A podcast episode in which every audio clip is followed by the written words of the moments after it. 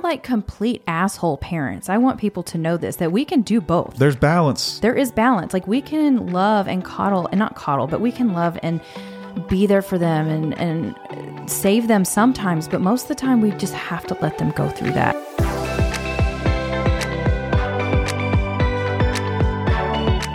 Welcome back, welcome back to another episode of Till the Wheels Fall Off, where we strengthen minds and motivate lives. Today we're going to talk about how to foster a spirit of independence in kids, how to raise resilient kids. We had this requested quite some time ago, and it's a discussion that we often have in our house. But you know, sometimes you get, you, I guess I'm guilty of this, thinking that the things in my head are shared by others. Apparently, it's not the case because I feel like we're in the minority a lot of times when it comes to the way that we raise our kids. The number one lesson we taught our kids soon as they could comprehend was that life isn't fair. The words that's not fair aren't allowed in our house. That's something that Paige was very firm on, and I, I agree with. It's not the world's job to cater to you. You can tip the scales in your favor with your actions and by taking responsibility. And I guess that's sort of what our topic is about today. It's about adversity. It's about mm-hmm. adversity in kids and sometimes how to create it to challenge them to grow. So, Paige, this is something that I feel like you could write a book on. Give me just in general perspective that you take when it comes to adversity in kids. Okay, well, I, I think that a lot of us look at the word adversity as like a really bad word, right? So you think, oh my gosh, nobody needs adversity in their life. We're trying to avoid it, right?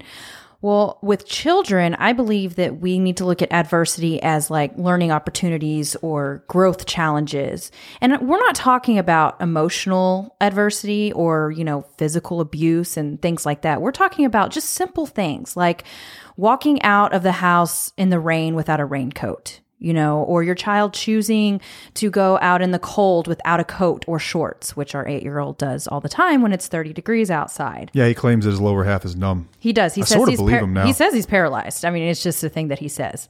Um, and I, I don't fight that battle. I need him to learn on his own when to wear the appropriate type of clothing. He'll learn one of these days. Yep. um, so, and I'm just thinking of examples of like having disagreements with their friends. Like, do we ever chime in on that? No, I'm not going to save you from that. Right, like- Especially if it's something that you created or you had a hand in. Yes. So we can guide them and and help them show or show them, you know, ways to get through it, but we don't save them from it. You know, it's funny, like in today's world, I guess this is what really boils down to for me when we start talking about this is that the sensitive tend to be the loudest in the world. Mm-hmm. Those are tend they'll tend to be the opinions that you see more of online, and the stuff gets shared more often, and those stories go viral because they tend to be more extreme. And I guess this is sort of a retort that there are still just normal people in the world who just want to raise good kids and productive members of society. I see more parents today. I guess helicopter parent is the term, mm-hmm. but parents that live for their kids and they live to make their kids comfortable mm-hmm. and they save their kids at every turn. And their their goal in life is to make their their kids' life like a Disney movie or something. Like it's supposed to be perfect and magical and everything all the time. Well, for some reason we have this mentality that as long as your kid is happy, then you're doing the right thing. And I I don't agree with that. Yes, you can do both. You can make your kids happy and you can show them that there are still negative feelings and there's going to be difficulties in their life. Like that's just life. We have to prepare them for that. Yeah. And then once again, this is a topic that I, I hope this isn't falling on people's ears and they're like, no, duh. But I, I can't feel, I can't help but feel like this is something that needs to be said just because I don't know if it's just the way that social media works now or the way that opinions flow or, or what, but I feel like we are, as parents, getting softer and softer and softer by the day. And I see this not just through experience with other parents, but it's it's everywhere you look. It's it's in TV, it's in film, it's in it's in articles, it's it's on social media, every everywhere you go. It's like you get these people who are hyper influencing their children in a way that we feel uh, is going to set them up for disappointment major later in life. Or, I mean, they're going to have, yeah, disappointment and then anxiety, and they're not going to learn how to problem solve. They're not going to know what to do because they're going to think, oh, mom and dad can save me. They need to help me. I don't know what to do here. What do I do here? Yeah, so it all kind of goes back to the way that you were raised to an extent. And I think that a lot of adults make this mistake where let's say that they were raised in an abusive home or they were raised in an emotionally void home and their parents weren't paying attention to them. What happens a lot is you have this slingshot effect where they do the complete opposite, almost to an extreme. Yes. Rather than finding sort of that middle ground, because I can look back to my own home and you know, I, I love my parents and they don't listen to this. So I don't have to worry about it. But there were, there were times when, um, you know, emotionally, I, people weren't available. You know, they just weren't available for me. They weren't they weren't there when I was going through some really difficult things. And doesn't necessarily I mean that my kids need to be like hyper emotionally aware or attuned. Mm-hmm. It just means you need to have a balance. I know what it feels like not to have it. Let's make sure they get some of that. Right. Doesn't mean that everything my parents did was bad. Right. I think a lot of the adversity I went through made me who I am today. Absolutely. And I think that at some point we lose sight of that. And it's all about just how can I make this as comfortable as possible for my mm-hmm. kids. Yes.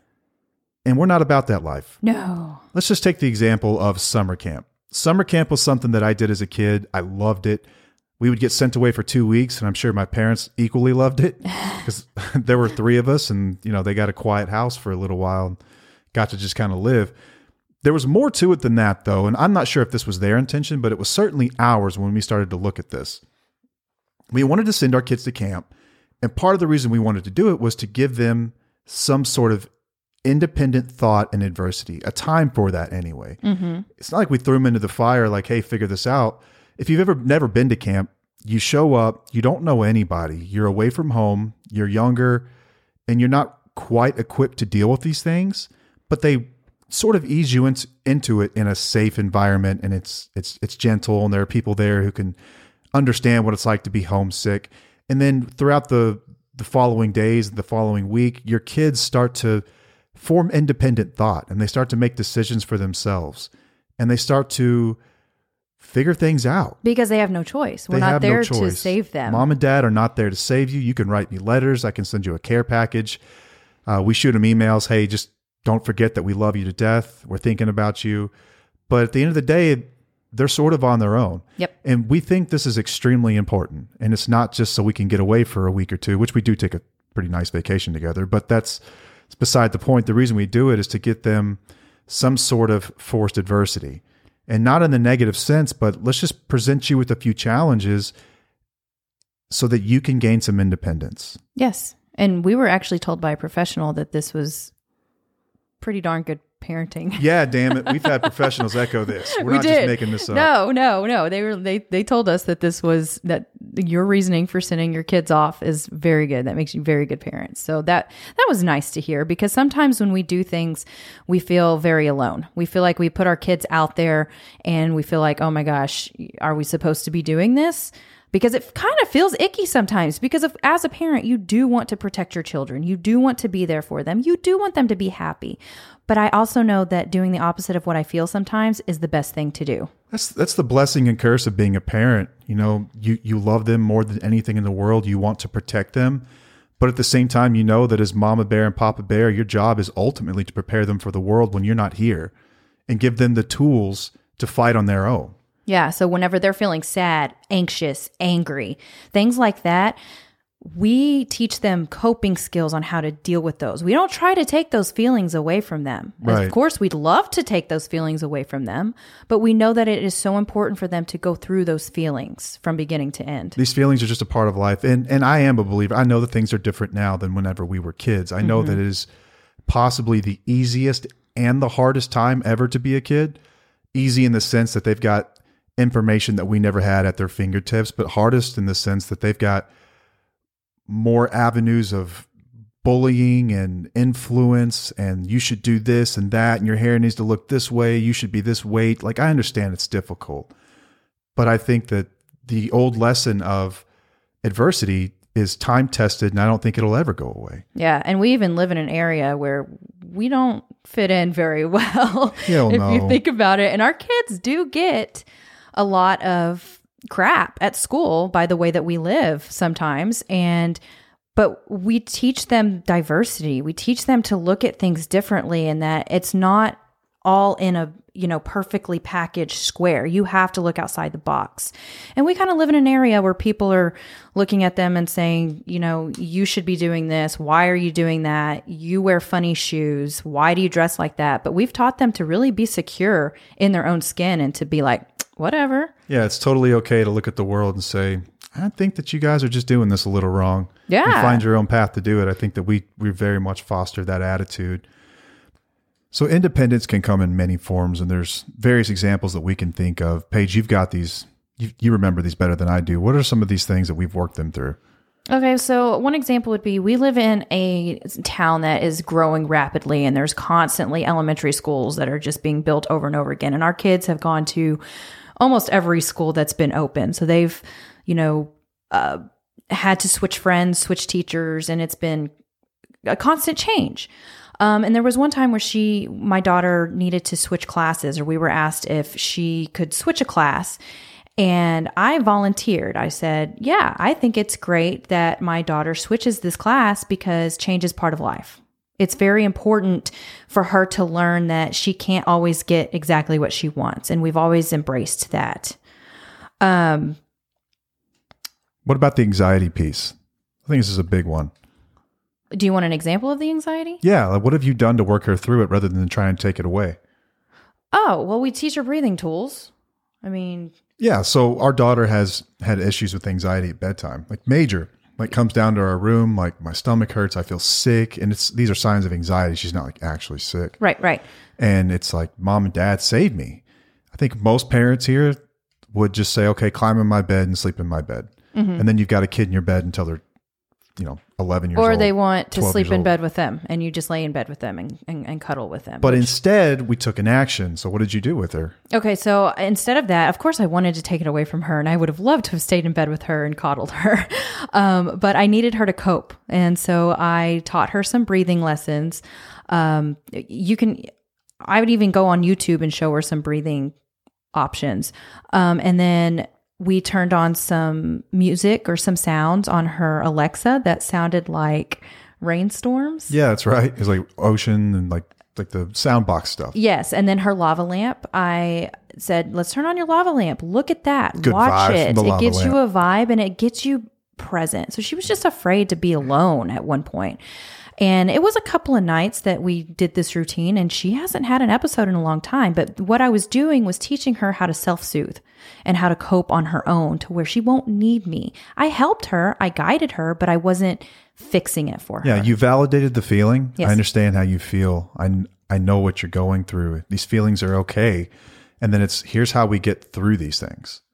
Yeah. As opposed to just stopping there and oh, mommy dearest knows the secret. Let me show. Let me, let me just take care of this. Right. You know, which is I think where we sell our kids short. And let it me takes, just do this for yes, you. Yes, and it takes effort as a parent. That's why it's hard, to- it- it is. it It is. takes It's so much patience easier. and it takes effort. Yes, it is so much easier to just grab them and just be like, "Oh, I love you so much." What's another one? Okay, so when my daughter was, or our daughter was one, we were gifted um, ISR swimming lessons. Tell people what that is. And if you don't know what that is, it's very hard to watch. Um, basically, an instructor takes your kid, who is a baby, and dunks them underwater and teaches them how to float on their back. Uh, what this does is that if a kid falls into a pool, they'll know how to float to the top of the water to survive. Yeah, because both sets of grandparents had pools, and Yes. it's like a huge fear that your kid slips in the pool before they can swim or they know what to do. Right. So, So instead of putting a gate up or a fence around my pool or everyone's pools, I thought this was a great idea to actually teach her how to sink or swim. Literally. I mean, literally. And it's a really great life lesson for people that you have to go through the hard things to learn how to survive. And she did it. She was amazing. It was it was rough. I wanted to jump in and save her sometimes, but it was actually a really cool experience watching her learn how to do this. yeah, you'll come to see that your kids are a whole lot stronger than you give them credit for. Right. And it's I love those moments when you see them. Like I like making them go into stores on their own Uh-huh. and watching them interact with the cashier, like learning that uncomfortable moment between like, okay, how do I pay for this or what do I get and the decisions they make. I love those moments. Yeah. sometimes they're hard to watch and like you just want to help them you want to you want to do it for them but we're screwing them when we do that Yes, we are. completely taking away an opportunity to learn But we're not like complete asshole parents. I want people to know this that we can do both. there's balance There is balance. Like we can love and coddle, and not coddle, but we can love and be there for them and and save them sometimes, but most of the time we just have to let them go through that. Like we've got a son and he was getting bullied on the school bus and tough conversation to have. Like it breaks your heart to hear that someone doesn't think your kid's great. I'm, I don't know no way to put it, but I think he's amazing. I think he's incredible. He's an amazing soul. He's a great kid. He's really kind, but you know, we're not for everybody. Yeah. And that's a lesson that I had to teach him. And I told his sister, you're there. I want you guys to take care of each other, stick up for him. And then you have to teach them to put on some kind of mental armor Yeah. that, listen, your opinion is your opinion. I don't believe I'm like that. If that's the way you feel, then whatever. And it's so hard to teach a kid. And it's like you have to detach with love in some way and say, like, I just got to turn this one over. You know, I didn't call the school right away and say your school bus driver is an idiot. How dare she let these kids use that kind of language and make fun of my son? No, I'm take, we're, we're going to take responsibility for this and we're going to fix it in house. Right. And they have to know that this is going to happen in life. Like people are going to be mean to you no matter what. The rest of your life, there's going to be people who are mean to you. So you have to learn how to deal with that, not fix the person who's being mean to you. Yeah, so we can be gentle and we can teach them tough lessons at the same time. It Yep. doesn't have to be one way or the other. Kind of going back to our black and white episode. Like, Yeah. you don't have to have the slingshot effect. Like, I wasn't raised with a whole lot of emotional security. Doesn't mean that that's all my kids know. Yeah. They also know that sometimes you suck it up. Right. There's a little bit of both. It's balance, you know? Yeah. Yeah. So, I mean, this is how our kids learn. This is how they learn how to solve problems. If we continue to save them, they will never know what works for them. And we do this them a disservice by not allowing them to explore the world on their own and finding their own way. Good stuff. I think it's all we've got.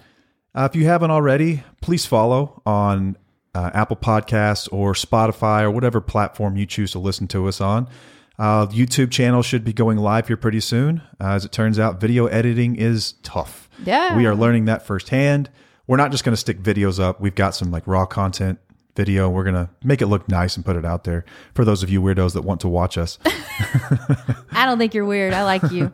thank you for everyone that listens and follows and interacts with us. It's it's amazing. I think that they say the average podcast gets something like seven seven episodes before they give up, and we're here three times that at this point, and just loving every second of it. And you guys are a big part of the reason why. So if you haven't already, please follow. Uh, we're on social media as well. Instagram at tufo underscore couple. It's twfo underscore couple. On Facebook at tufo couple. And on our blog at www.tufocouple.com. Uh, until next time, I am Matt, I'm Paige. and we'll see you. Bye.